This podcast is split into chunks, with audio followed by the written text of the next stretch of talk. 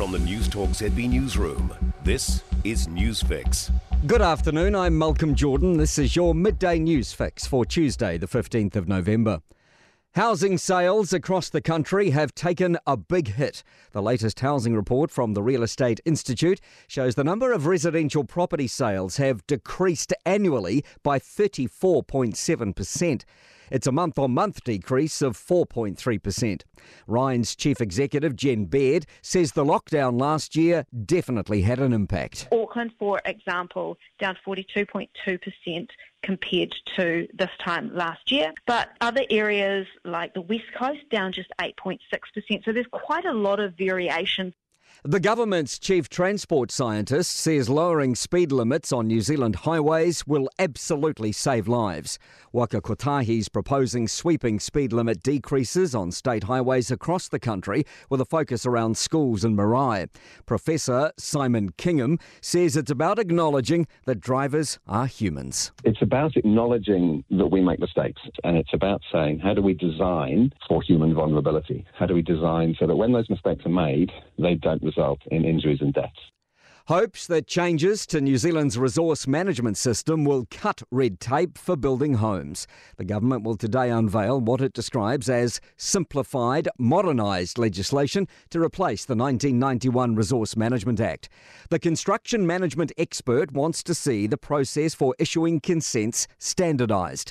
Auckland University of Technology's John Tookey says it would allow for prefabricated buildings to make a dent in the demand for housing. Authority to authority around the country, their interpretation of the rules can be quite distinct, and you end up having to recertify all your uh, engineering drawings and all the rest of it for multiple different councils. Five people have been charged over an aggravated robbery in Auckland's Ellerslie yesterday afternoon. Locals and retailers attempted to stop hammer wielding robbers who targeted a jeweller in broad daylight, with one woman narrowly escaping being run over by the getaway car. A 35 year old woman and four teenage boys aged 10 to 18 have been arrested. Acting Prime Minister Grant Robertson says it was a situation in which the public should have stepped back and let police apprehend the offenders. It's always concerning if members of the public get caught up in this, and I appreciate that people there are wanting to do the right thing, but we really don't want them to involve themselves in that way and put themselves in danger.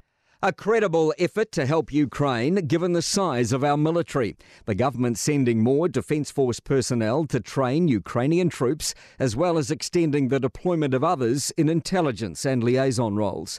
It's also providing more funding for equipment and supplies and to help global food security. Former Defence Minister Wayne Mapp says the support we're providing is significant and is the biggest since Afghanistan. We provide particular skills. There's a particular artillery system which we're expert on. And New Zealanders are highly trained in basic patrol operations. And of course, this is very much an infantry based war. To sport, veteran batsman Martin Guptill's lost his spot in the Black Caps white ball cricket squads, missing out on the Indian series to young Wellington prospect Finn Allen. The Kiwi Ferns have knocked England out of their home Rugby League World Cup, scoring four tries in a 20 points to 6 semi final win at York. Finishing runner up at the Nedbank Golf Challenge in South Africa has seen Ryan Fox climb two places in the latest world golf rankings to 24. And World 100 metres champion Shelly-Ann Fraser Pryce headlines the list of five finalists for the Women's World Athlete of the Year award. I'm Malcolm Jordan. That's your latest news fix.